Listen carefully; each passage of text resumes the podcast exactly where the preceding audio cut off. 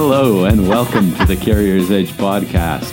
Uh, so, just before we started this, Jane said, "I don't know what we're talking about, so don't ask me." So, what So do you think I'm going to do my for No, my no, first no. question? What are we talking about today, Jane? I have no idea, as usual, Mark. Well, we did Mark review James. this. We do review these things in advance and Yes. have some thought about what we're going to discuss. But as you can tell, it's kind of loose and not very formal.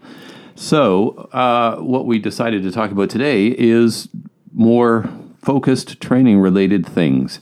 Uh, a couple of different elements. Uh, I've written an article this week about very specific training things. You did your um, webinar on training stuff On training Um, design. training design. So we've got some nuts and bolts of, um, I don't know, adult learning theory to go through today to talk about some different stuff. So, well, um, let me just start with the fact that adult learning theory for the general populace didn't really exist when I started my career in education and adult education. I was pretty much just kind of flying by the seat of my pants, which I think a lot of people were in the early 90s.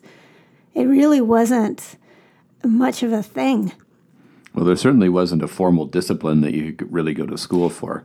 No, you could have. I think you probably could have done your PhD or something or your master's in in that sort of thing, but it wasn't.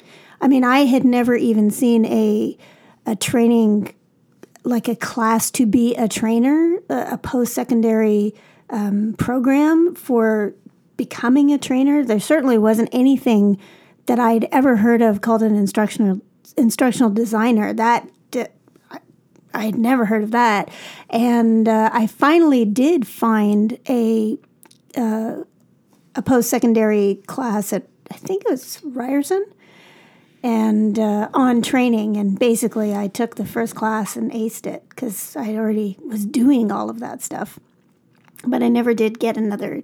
I never got another certification or anything like that. But I was still back in the '90s. I was like before '95. It was very early on. Well, now there's lots of these things and lots of post secondary programs at the undergrad and postgraduate level.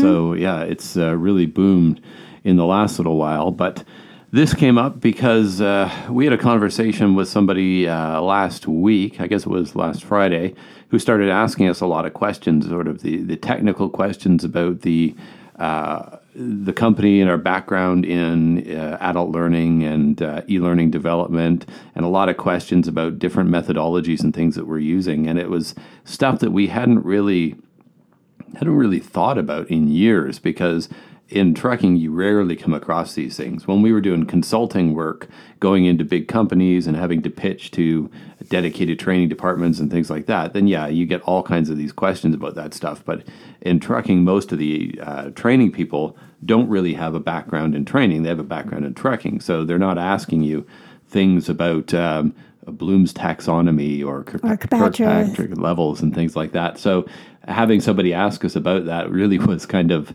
uh, a pleasant surprise. Um, but It it was, was a like, little. It was a touch embarrassing because I was like, I know this, but I don't remember. yeah, It's what is this one again? Years and but as soon and as you sort of uh, start looking at it, then it's like, oh yeah, Oh, yeah, this, that and then it all comes flooding back. So, um, so that. Um, uh, com- combined with uh, Jane doing her session this week on uh, um, uh, best practices for training design and how to create effective content and things like that really got us sort of uh, back into the mindset of the uh, um, the training consultant type and sort of the I don't know the theory and the uh, um, more of that uh, academic approach to uh, education design. So But what the real challenge I think in trucking was that we had to start from scratch. We had to start from yes, your drivers can use computers. yeah. And when you're trying to convince people that using a computer for learning is is is a good idea, then you really stop thinking about the theoretical things. I mean, I use the theory. The theory is part of my training design, and I have a pretty good grounding in what is going to be effective for um, an audience. But no one ever wants to hear about that. Yeah. That is not the sexy part of training. Well, and, and uh, just a, a little bit more sort of on, on the background on this. Um, the uh, the particular thing that started this conversation going um, was when we got asked if we use Kirkpatrick style uh, learning evaluation in our content. And we were like, Kirkpatrick, which one is Kirkpatrick? And then it was like, oh, yes, the four levels. So I did, uh, I wrote a LinkedIn article about it uh, this week. But uh, the, uh, the Kirkpatrick four levels of evaluation talk about different ways of reviewing the training experience uh, with participants to see if it really works. So you start with did people like it? What is their reaction to it when it's happening? Then at the end of the the uh, training program, is there some sort of test or demonstration where they can show that they have learned what they're supposed to learn um, during that uh, event or during the activity? And then those are sort of the first two levels, and those are the easier ones. Then it gets a little trickier. And three to six months down the road, you have to go back and do an evaluation where you sort of uh, observe their behavior on the job to see if they're still demonstrating the stuff that they learned in the class. And then from there, you can start looking at sort of the business results. So, four different levels there.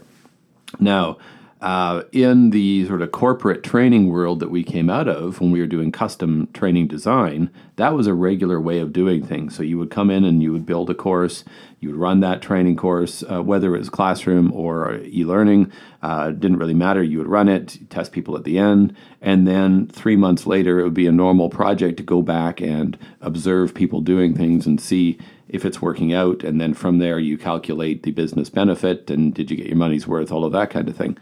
So uh, that was what we were doing in the on the corporate side. But when we come into trucking, it's hugely different because the most common background for trucking uh, education is really just holy crap, we got to get all of this done yesterday. It's really sort of a scramble. It's but a it's reactive. also it's over yeah reactive is the word because it's you're reacting to a problem that a driver has on the road so And the driver has hit fires. Yeah so drivers hit something you need to go to training or it's a new hire. So there's this constant uh, scramble to get all the new hires trained, and then uh, it is people that need renewals on uh, different certifications and things like that, or it is post incident. It's always sort of it's all very safety oriented and it's not it's really not career development. no It's not really typical job training. It's really um, yeah, checking a box in a lot of ways.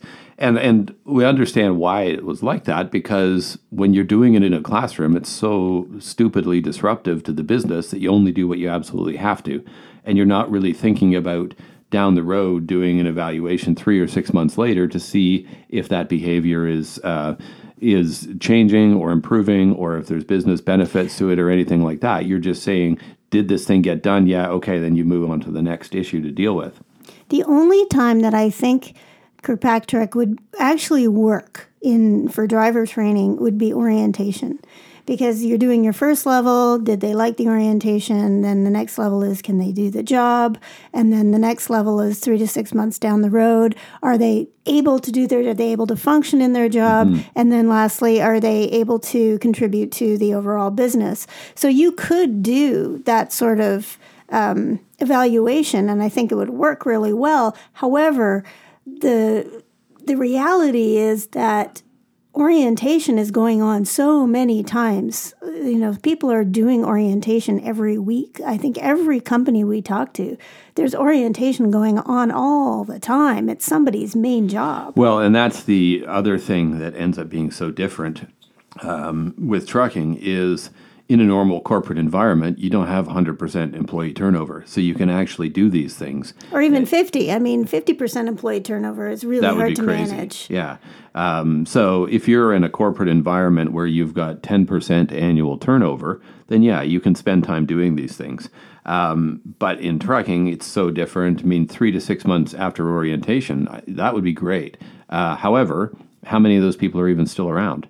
Mean, that's the biggest issue is having people that are still around three months after orientation. So And you're not even concerned about how they're contributing to the business, is whether or not they're happy. Well, this is the other thing uh, that I started exploring when I was writing my article is yeah, this is great in theory, but three months down the road, somebody could have all kinds of reasons for performing a particular way. Maybe. Um, Maybe they're not doing what the training said because they're unhappy in their job or they're getting a lot of pressure from operations to do something. They've or the customers stress. are not customers are are giving the them grief or yeah, there's all kinds of things that can be preventing drivers from doing what they're supposed to be doing. And on the other side of it, things could be going really well that and no reason to do with the training. It could be that things are going well. You know, inspections are going well because they're getting a bunch of lenient inspectors, or uh, the job has changed and become easier for them, or they've got new equipment or something. There are so many different variables in the trucking world, particularly around the type of training that we normally do here that it's really hard to say yes 3 months later they're behaving this way it's because of the training therefore the training worked. So the Kirkpatrick model is really tough to rely on in trucking. It's a fine starting point but it um, you need to, to include so many other things to make it really meaningful that I, I think um, I think a lot of people kind of skip through it. They just well, I think a lot of people haven't even really considered it, but we do talk or have to ever people. heard of it. Well, we do talk to people about doing ROI calculations, how to figure out the ROI for training and things like that.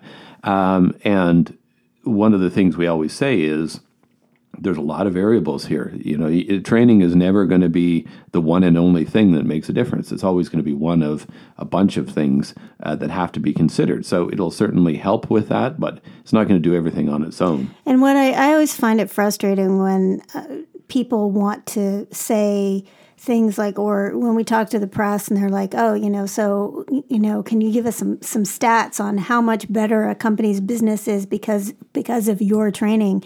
And, uh, I guess my marketing, if I put my marketing hat on, then I should be able to, you know, spout all of these things. But in reality, that should never be the case. I mean, training should never be the single solution to all your problems in terms of safety. That should be only one part of it. And you should not be able to point like our training system or any training system should be helping, but it should be as part of an overall strategy to try and reduce incidents or try and increase something. It's it's very um, it's difficult because on the one hand you want to impress people with stats, but on the other hand, it's really so much a, a part of a whole. Yeah, and uh, I'm very conscious of the fact that we're about to go live with a new website that has a bunch of stats front and center. So Well, we do have some. Uh, we do have stats, but we also are. We'll be very quick to say that we are not doing this on our own. So No. uh, a good example is we had a, several years ago. We had uh, um, a good case study with EG Gray Transportation that. Uh, was very happy to see their out of service rates uh, drop in half and their safety numbers improve and all of these great things. Uh, and we went out there and shot a video, and it, they were very happy and they had lots of great things to say. And they're saying, yeah, the training has really made a huge difference for us.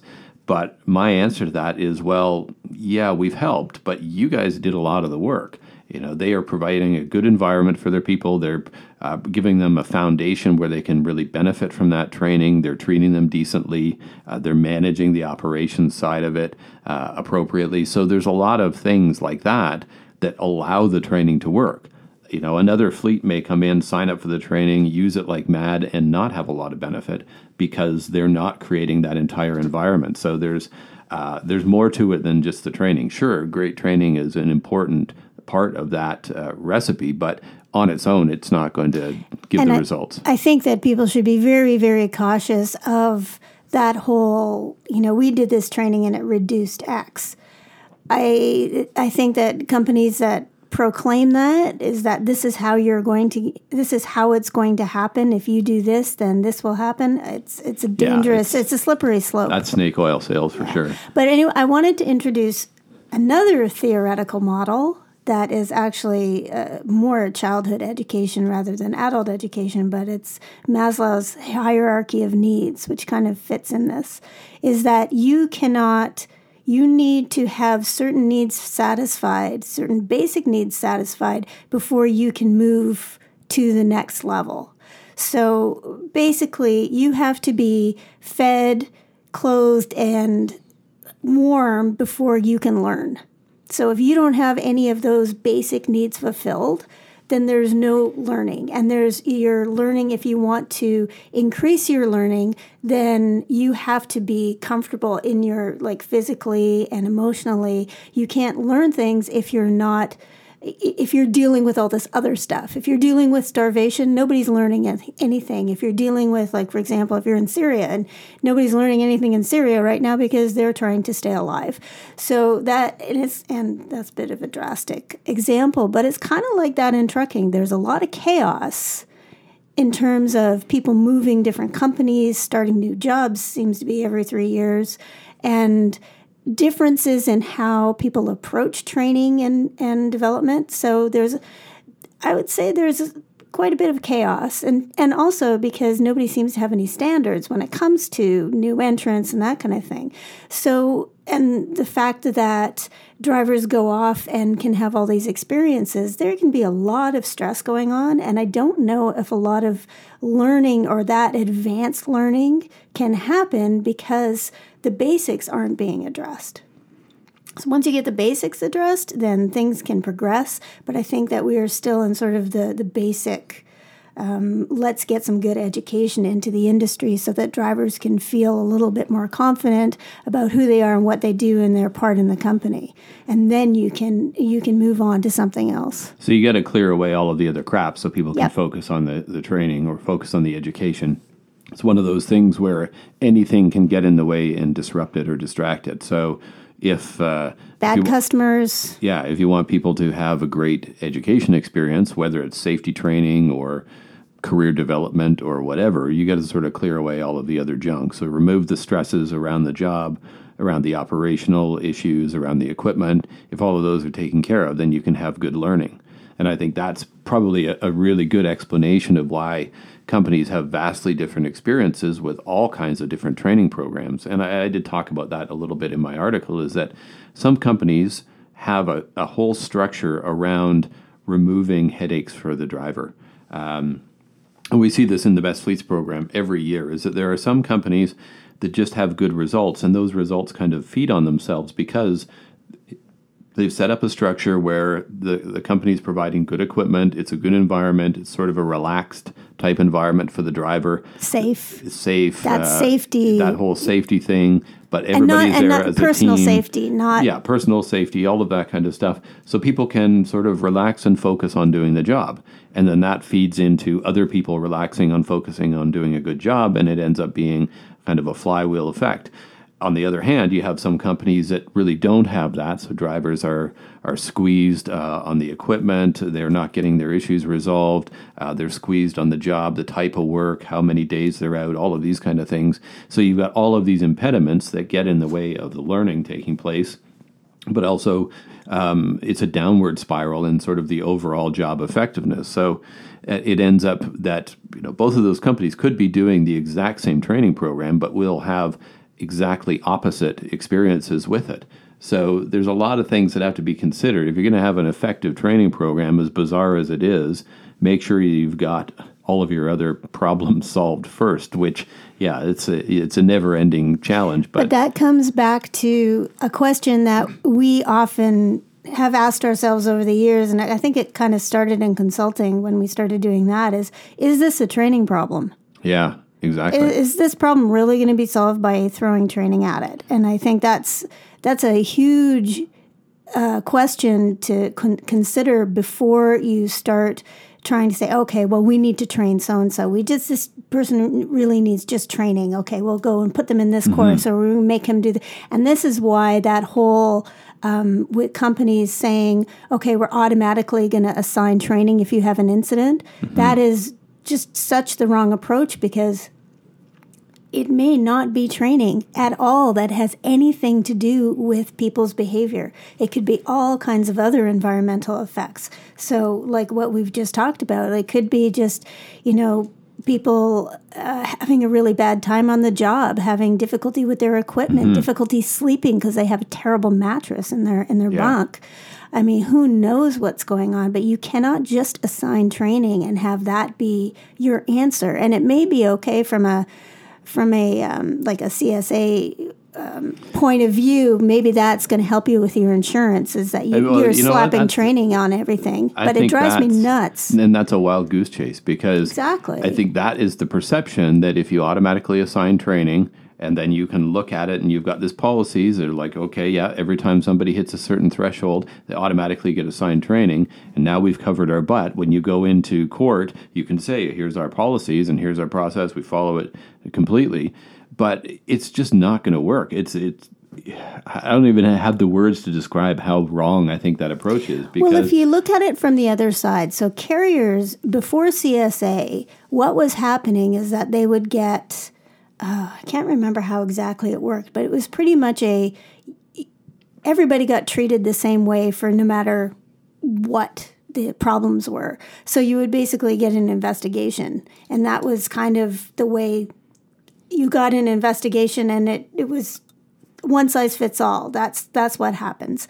But what was happening is the FMCSA didn't feel uh, couldn't get to everybody that they needed to get to. So what they did is they started and with CSA they started having different levels of of um, not interaction, but different levels of things that they do. So the first thing is a is a letter. The second thing is a you know something else, and the next thing and and there's different levels of severity, and I think that that's what would be much better in in with dealing with drivers is that you don't necessarily need to do training. The first thing you should do is basically acknowledge that something has happened and find out what's going on and then make decisions based on, you know, if it happens if it happens that you know the person is repeating the same offenses or, or doing the same things wrong over and over again then maybe you're going to up the intensity. But don't have the intensity for the first infraction be the same as for the 10th infraction. It can't just be a one size fits all Well, yeah, and and related to that, don't have a blanket solution that just automatically gets applied, and Mm-hmm. then think that you've covered your butt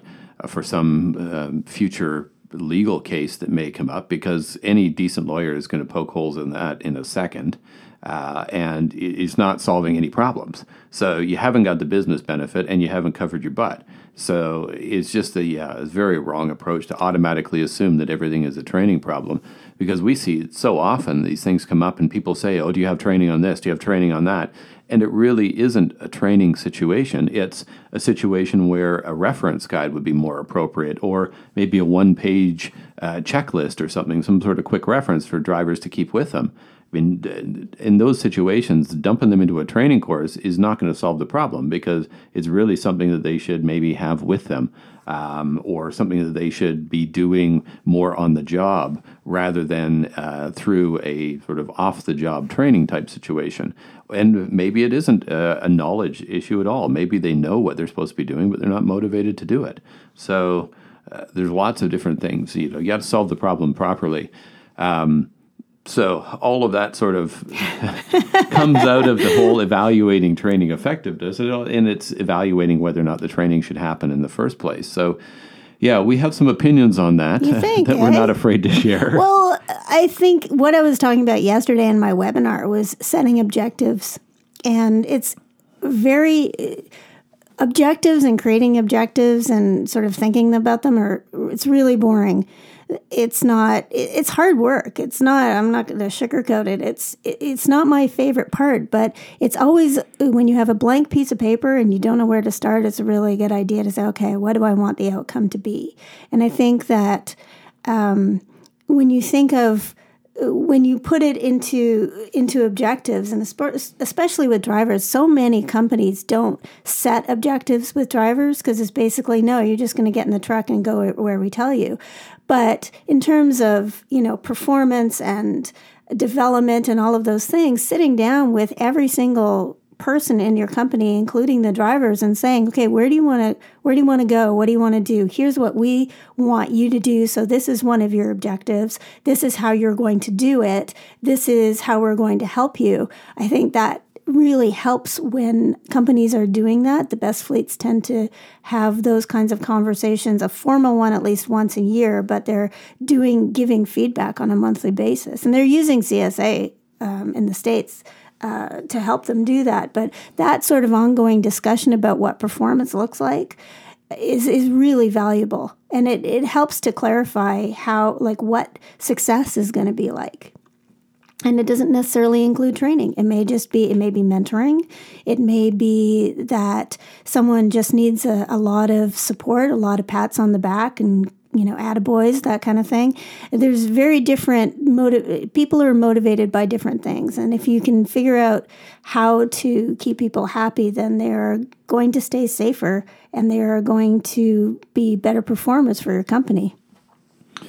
Yeah. There you go, Mark. Okay.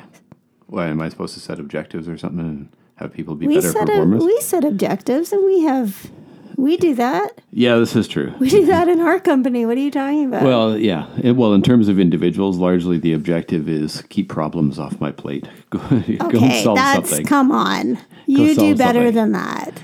yeah, that's sort of the overall thing, and then we drill down from there. Is here? Here's the problem I want you to deal with, and then here's the problem I want you to deal with. Yeah, because I did this lovely speech on objective setting, and then you just wrecked it. I know with my 'Cause with you're my just- you fantastic just look tired. yes.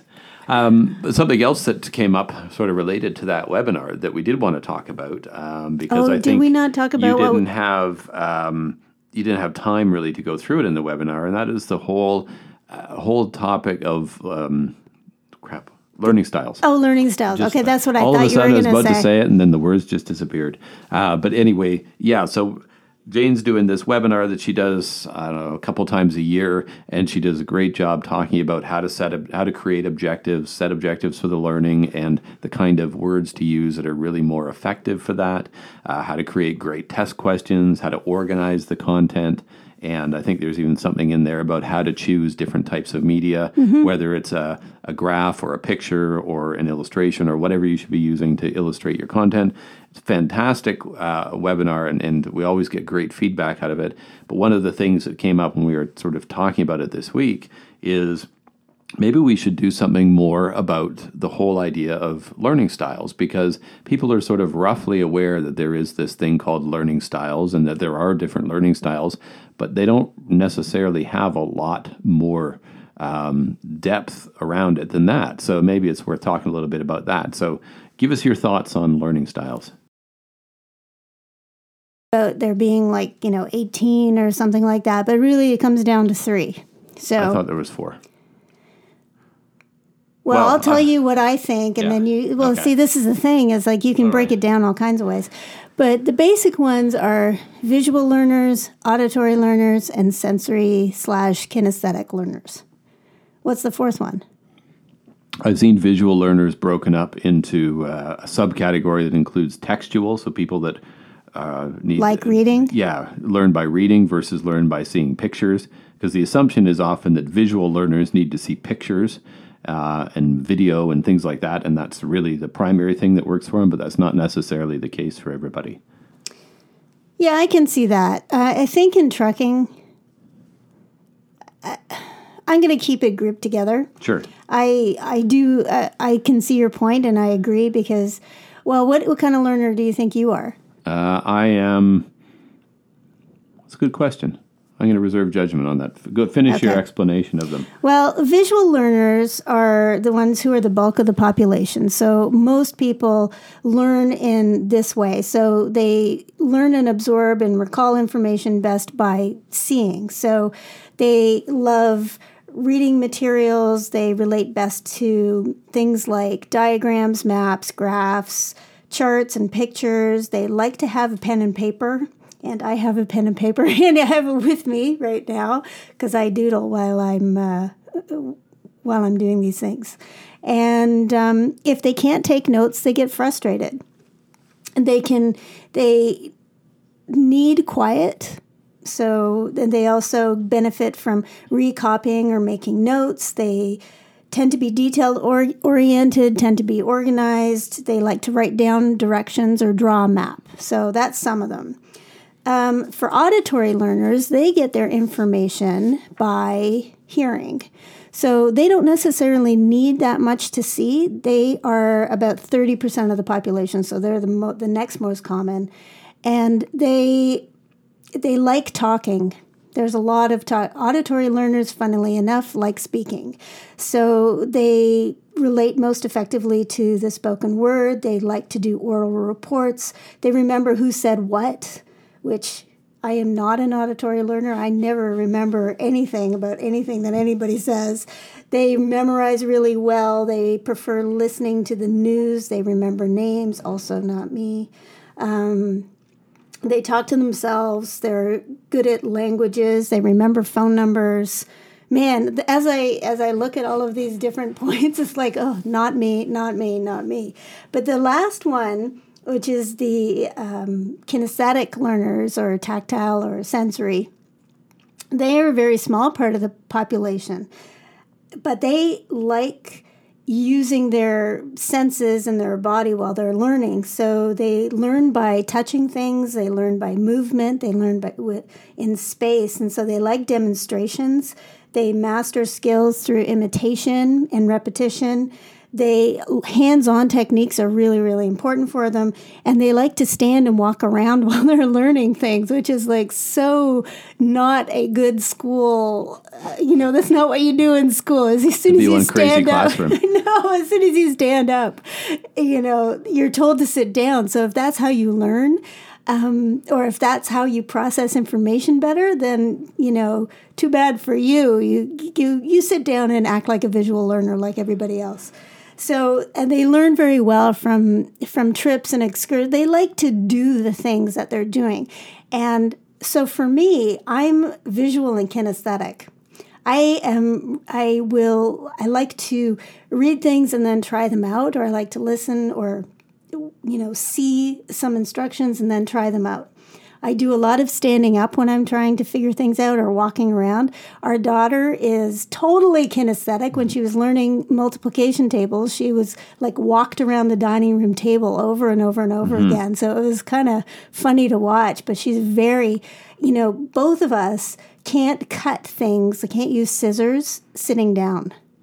We cannot. I've noticed that, yes. Neither of us can do that. Both of us will stand up so that we can use scissors, and I don't know what it is, and maybe I don't know. I've just always been like that. Mm. So now that you've heard um, all of these, and this is not the, you know, this is a pretty exhaustive list. So um, I haven't well, even t- said all of them. Yeah, but that's it's an interesting uh, breakdown because as you're going through it, I'm thinking about what my natural preference is versus what I have learned to deal with in mm-hmm. society. Uh, and those are two very different things. Um, but it's hard to sort of try and separate them because I'm so used to doing things the way society expects me to do them that it may not be the way I naturally prefer it. So I think I'm largely an auditory learner. Uh, because I do tend to remember specific details, I do tend to listen, and as I listen to things, uh, I will create a visual in my head that will become sort of the world around that content or whatever it is. Uh, and I think a lot of that comes from my background as a musician. I spent so many hours listening to things and uh, back before every audio track had a video to go with it, you would just sit with a record player mm-hmm. or a CD player and listen, and you would have to create your own world around that. Stop, that rewind, sound. stop, rewind. yeah, exactly. So, on that, um, to a certain extent, I see some kinesthetic in my own stuff because I do like to move around, particularly if I'm like rehearsing uh, a presentation or something like that and sort of learning the content and the way I want to present it. Uh, I will be moving around. I tend to do housework or chores in order to do that, uh, and that helps me to sort of get it burned in. Um, and uh, so the visual is really there's a little bit of that in there, I suppose, because uh, I do see things uh, as I'm doing it, but um, I would prefer and, and, and, I guess I would prefer words over pictures in a lot of cases because that's more concrete and I know what I'm supposed to be dealing with and I will create the, my own picture in my head. Um, so, yeah, I, it's interesting as you're going through all of those things because I'm thinking I can see how you put all of those different things in our courses how you have the visuals, how you have the audio narration. You've got the opportunity for people to try things as much as we can in any learning environment. But then there's also been like the other types of courses that we've built where we've given people a sheet of exercises and says go out, you know, go out go and, do, this. do this. Yeah, yeah. The put it into practice thing. Okay, you've learned this. No, go out and do it, and have your manager sort of check your work afterwards. So Uh, yeah, it's interesting seeing the differences. So, what do you think you see in trucking in terms of a split of those different types? I honestly, uh, because I've never, or it's very rare for me to be in a group of drivers, I, I don't know. I think that the breakdown is the break. I think whoever you're training, if you have a, a class of people, the breakdown, you would probably know the breakdown. Um, that's why you try to uh, accommodate all the learning styles as much as you can. Um, so, what I imagine my suspicion is that most drivers are visual and kinesthetic. And the reason for that is because that's, you know, they are they have to be very focused and they have to be watching. Like you have to take in a lot of information visually. You have to take in a lot of abstract visual, uh, abstract information visually. Nobody's giving you instructions as you do your job.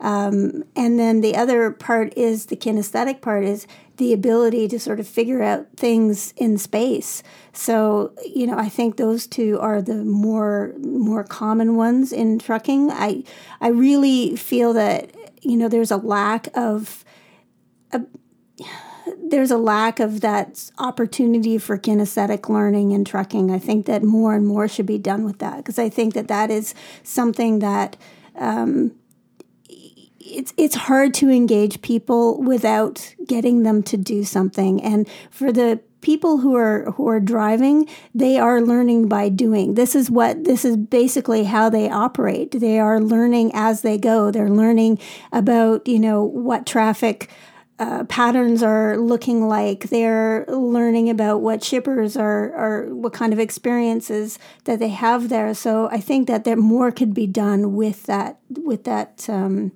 with those experiences, and I don't think enough is being done in terms of training. It's interesting. Well, I'm just sort of thinking that as you're, you're going through these things, you can see there's certain ones of them that the traditional education system really caters to. Um, and visual. The, yeah, the people who need to get up and pace around the room to learn are not covered very well in the traditional education system. And and just just as a an aside, uh, a lot of people think that boys are underserved in the general education system because they are the ones who are more likely to want to get up. Hmm. And they are not allowed to get up. And so there a whole lot of other behavior problems occur because they can't get up. Well, I was also just thinking that, uh, and it's a little bit of stereotyping here, but um, there's a large portion of the trucking industry that hasn't had a great experience with the traditional mm-hmm. education uh, system, and we've got high percentage of people that uh, haven't finished high school or certainly have not gone any any farther than that. But uh, a large portion of them that uh, um, never even finished high school, so they're not having a great experience with the education system. And I wonder if there's a correlation there between an education system that is designed for the opposite type of learning um, and the type of experience they have, and people just saying, screw it, I want to get the hell out of here and go out on the road. Completely. I totally agree. And there's a lot of people who think that the school system is very broken and the way that, you know, you sort of capture children in classrooms, make them sit down and make them go through all of these things in a particular way um, is not serving mm-hmm well, serving that, the needs of the student. That guy who had that very sort of viral speech yes. video about how the education system is a relic of the agrarian age. Yeah, and put it really basically nicely. you have summer vacation because that's when um, that's when you need on that's the farm. when you need it. Yeah, that's when you needed to help on the farm. The other thing that I wanted to point out that's very very uh, important when you're talking about learning styles is that the way that you teach you're going to try and teach to your learning style. Mm, interesting. And that's what people do. So, all of these people who tell a lot of stories, that's their learning style. That's their learning style. They they're learn, auditory learners. They're yeah. They enjoy telling stories that makes them feel comfortable, and so that's what that's what's going to come out. The problem is, is all of these people who are visual learners or kinesthetic learners are going can we see something or maybe yeah. i can get up and walk around now and you know and, well, and it's it's important that because and like i said i'm not auditory at all so that's probably where i would have the most weakness in my in delivery hmm so let's think about how you would apply that then. If you're a trainer in a fleet and you've got to do uh, create content for drivers, um, you know how to take advantage of that, how to uh, make sure that you're covering those all of those different groups. You don't have to teach to one learning style. Adults can handle different things. So having visuals, having engaging visuals is always a good thing. You know, just because I'm a visual learner, I mean, having engaging visuals, if you're an auditory learner, then you probably need to get some help with that. But um, always have your basic good visuals. That is, you have to build your content anyway. So make sure you include video, images that are relevant to the topic, um, charts or diagrams that are relevant to the topic. But what you can also do is incorporate discussion and stories. You don't have to do it for the entire time and it you know don't go down a rat hole where that's all that's happening is oh this one time I did this and this was happening on the road and all of that because your visual and kinesthetic learners are going to be like oh please stop. Um, but a story to introduce something, um, allowing people to share their own stories, that will be really What good for that? auditory learners. Well, and I would think that the um, sort of the kinesthetic learners, if they can get involved and do something Mm-hmm. by sharing a story or becoming part of it or directing the the flow of the conversation or the content a little bit, that's going to help them too. Well, for kinesthetic learners, you really need to do demonstration. They need to do do, something, stuff. some Get out of the practical. Yes. So if you're talking about vehicle inspections, go and do one. Mm-hmm. If you're talking about how to do logbooks, go fill out a log. Yeah. Um, Like do Get in the truck and drive around. if you're talking about benefits, show them the benefits form and let them, you know, fill it out. Like, really, kinesthetic learning is not that you have to do jumping jacks while you're learning, but it can be as simple as letting people stand up or not being offended when they stand up because often people standing up, well, that's a signal that people need a break. One and two, it may just be that sitting down is just really uncomfortable and they can't process the information when they're just sitting down. So like I said, with my daughter can't can't sit down and cut. If her teacher said, "Samantha, get sit down while you're cutting." She wouldn't be able to cut. Well, it's mean- funny because one of the things that I had to learn uh, in doing speeches is you look around the room at the audience and you want to see that they're engaged and stuff. I had to learn that a lot of the time people may be sitting there and they're doodling and it looks like they're not paying attention, but for a lot of those people, that's how they focus, that's how they process it, and they need to be doing that. Um, you know, and I see you're like that as well. You're always going to be doodling or carving up some uh, styrofoam coffee cup or something. you got to be doing something with the hands. And there's a lot of people that are like that that have to be doing something else in order to focus it. Uh, and I find I'm kind of the same way. If I'm consuming content, if I'm listening to somebody talking, it's really hard for me to be looking at them. I need to be sort of looking out somewhere else and have some sort of low level engagement with something else. And that allows me to focus on what they're saying.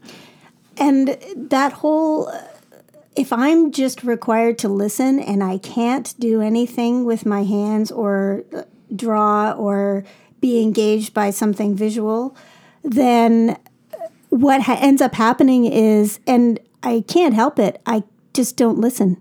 Yeah. I just stop. All of those It's- things, It's, well, like it of- just doesn't go in my head. It's what we were talking about earlier about evaluating training and getting rid of all the distractions. Well, if you're forcing people to do things and consume content a very particular way, you're imposing a bunch of distractions that may just prevent them from getting that content. Yeah, it's like noise. There's additional noise, and you have to, to concentrate really hard. So I really enjoy listening to the radio when people are talking, like when there's a when there's a um, discussion going on. But I find that I like to have podcasts so that I can rewind because I will I'll get distracted by something and it's so easy for me to get distracted when I'm just listening. So I have to go back and rewind and we do that in our courses. I mean if that's if that's something that you need to do, that you can always go back and rewind and revisit and and you can go back into a course when you've done it and look at it again and that kind of thing. So we do build that in. Yeah, it's interesting that uh, you know when you force people to consume content a particular way, they may ultimately do it, but it can be exhausting for them. You know, they may deal with those distractions and all of that background noise of being told that they must sit and they can't doodle or whatever the case may be. Um, and they, and oftentimes, will fight through it and deal with it, but it's exhausting to them. And it's all yeah, it's exhausting. You don't enjoy the content anymore. You get tired. It's it's just ugh. Mm-hmm. Here's one interesting thing about auditory and how not auditory I am. Um, my uh, people listening to music while they're studying. I cannot understand if you're trying to concentrate and there's music, how do you even do that? Like, that doesn't even yeah. compute for me. But all of these people are like, oh, yeah. I, I always listen to music when I study, and I think, or when you're doing work that requires thought, I'm like, no, there must be silence. Yeah. Yeah. And I'm the same way because when people have music on, I'm like, if the music's on, that's all I'm hearing. I'm listening to every bit of it. Oh, I'm not really? Hearing anything else?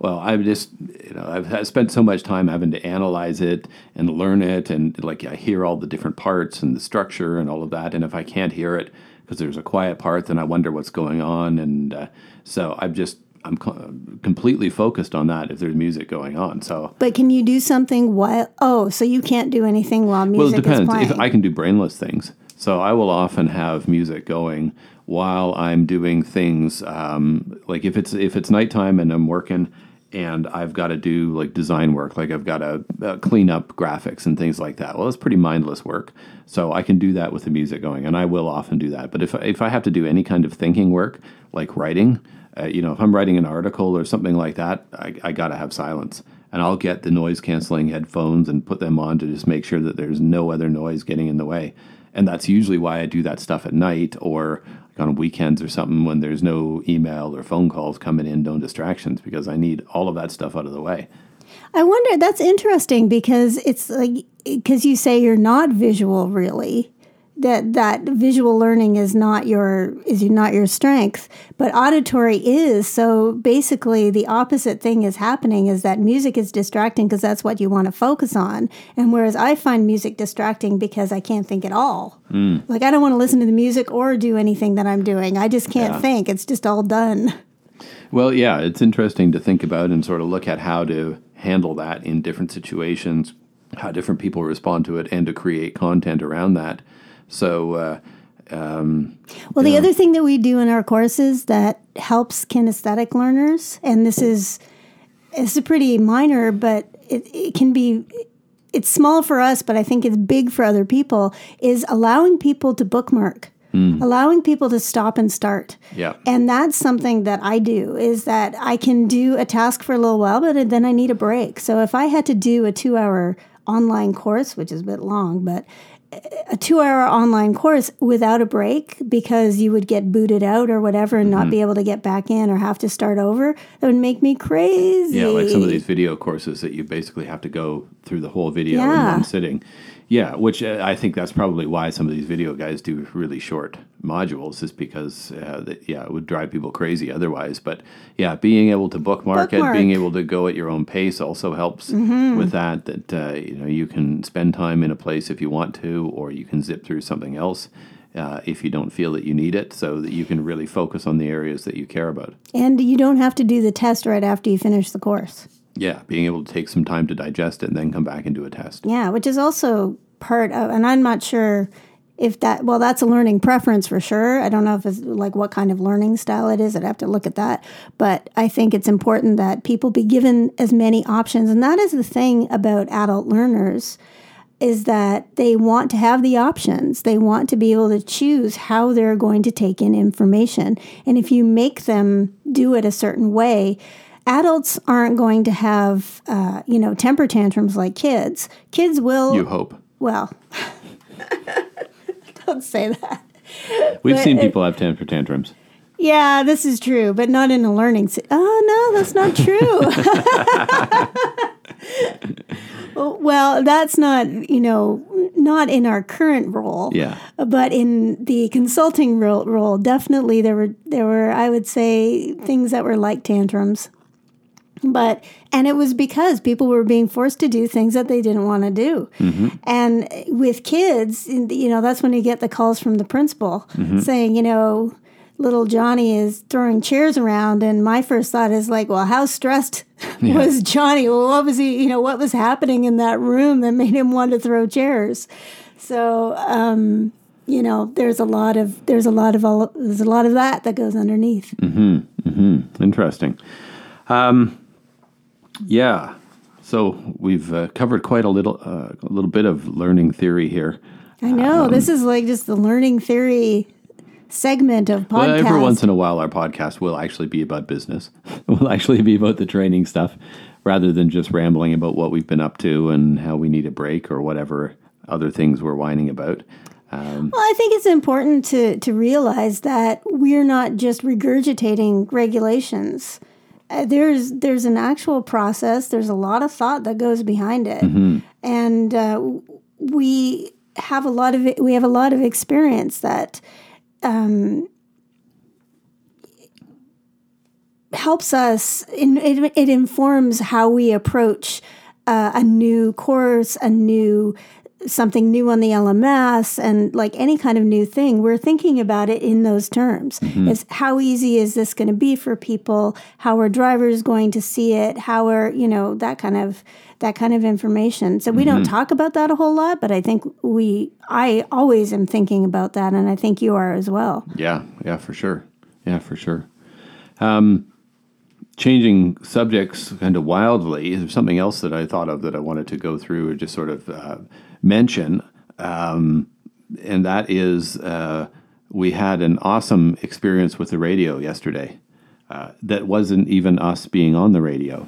Oh yeah. So uh, here we are. It's sort of the mid part of February, and a couple of weeks ago we announced the uh, the 2017 best fleets. And Uh, we haven't even talked about the 2017 best fleets. well, we talked about it before when we were doing the evaluation, and last time we were about to announce it. So that's all been announced, and uh, very exciting as always. And uh, one of our we can exhale. yes, one of our multi-time winners, a Central Oregon Four. Truck Company. They're four time. Yeah, was uh, on uh, Road Dog Radio yesterday, and uh, this was uh, Rick Williams, CEO of Central Oregon Truck Company. And it was quite funny because at one uh, at the beginning, I think that the uh, the host of the show was saying that we owned them. Yeah, he was given them, he was given some bad notes. So uh, for the first part of the show, we apparently owned Central Oregon Truck Company, uh, which we do not.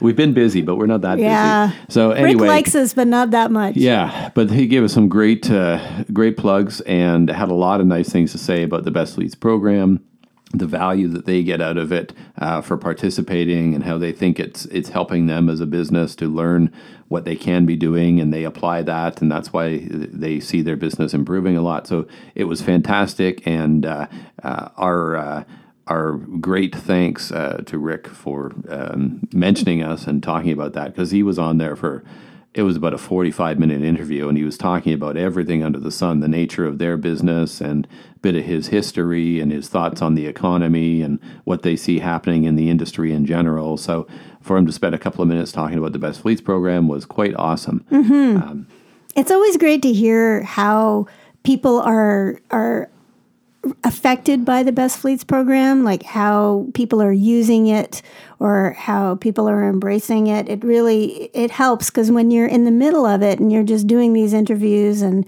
it kind of gets it can get you down after a while. You think oh why am i doing all of this work? And but then you then you hear people like Rick talking about how much they appreciate it and how much value it does bring to them.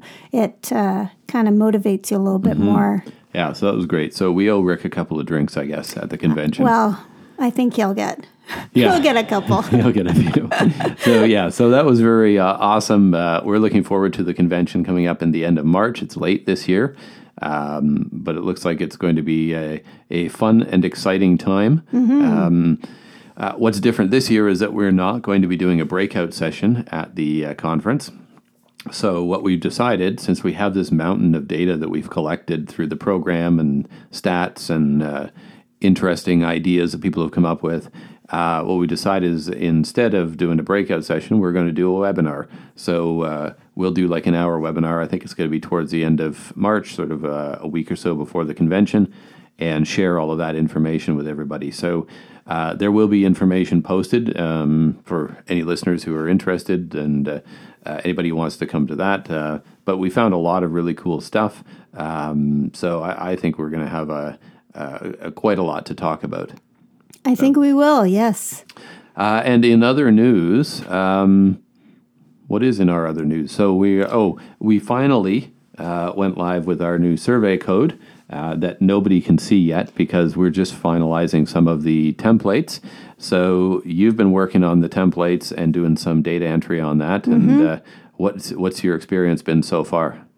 It's been good. It's been uh, is relatively easy to use. It looks like it's got a lot of different options, a lot of different uh, ways that you can, a lot of different types of questions that you can ask. So that's really cool. This is very relieving for me because usually the hardest test I have to go through on on any new code or the development side Is is is Jane using it for the first time.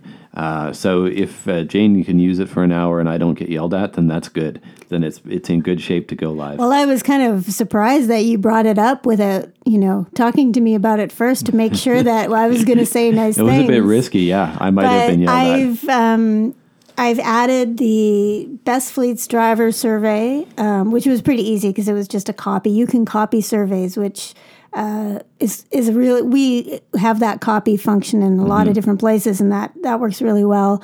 Um, but I really like your, the ability to have. Um, rating scales that uh, but for a number of different topics so you have you know rate the following from on a scale from 1 to 5 or 1 to 10 and then you have there's a whole bunch of options that you can uh, rate below them so rated on ease of use rated on um, actually it- that makes me think maybe we should use the survey function to get some feedback on how carrier's edge is working oh, like a level three evaluation. And see how what people thought of it later I on. think it, no how about a level 2 Ah, okay. and then get that feedback and then Yeah. you know what did you like best what do you, what would you like to see improved what features would you like Oh, like a smile sheet on the on the course.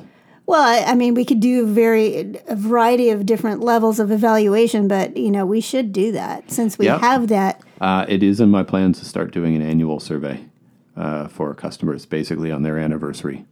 i think we should do it after orientation after we do the walkthrough like after we get a new customer and sort of do the walkthrough and So give like a them month a afterwards or whatever. Or yeah like after they've done some training or well, we do a follow up with them a month afterwards to So see how give it's them a going. survey. Uh, but yeah, I mean, I think we get a higher uh, pickup rate if we have somebody calling and, and sort of asking those questions.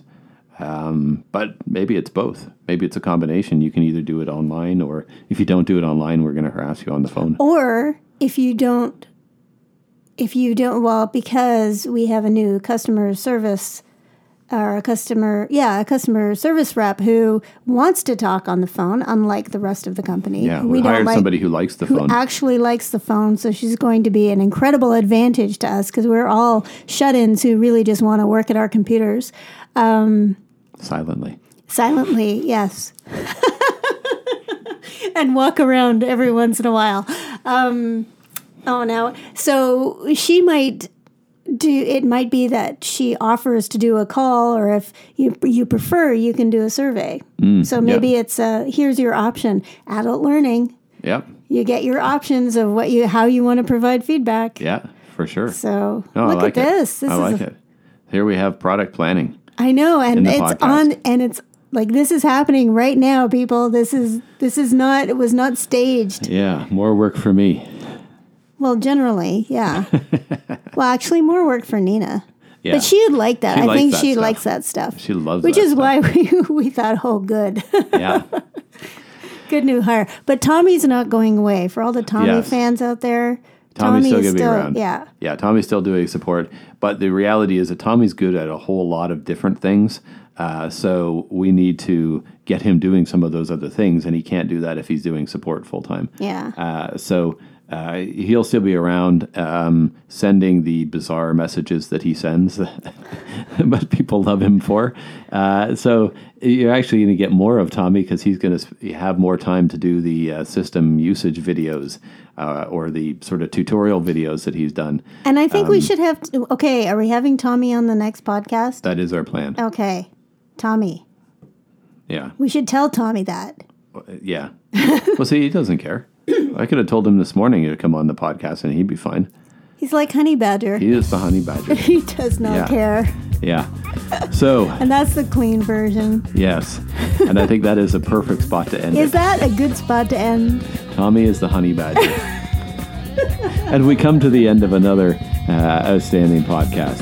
Well, Cheers. cheers. Thank you all for listening. Thank you.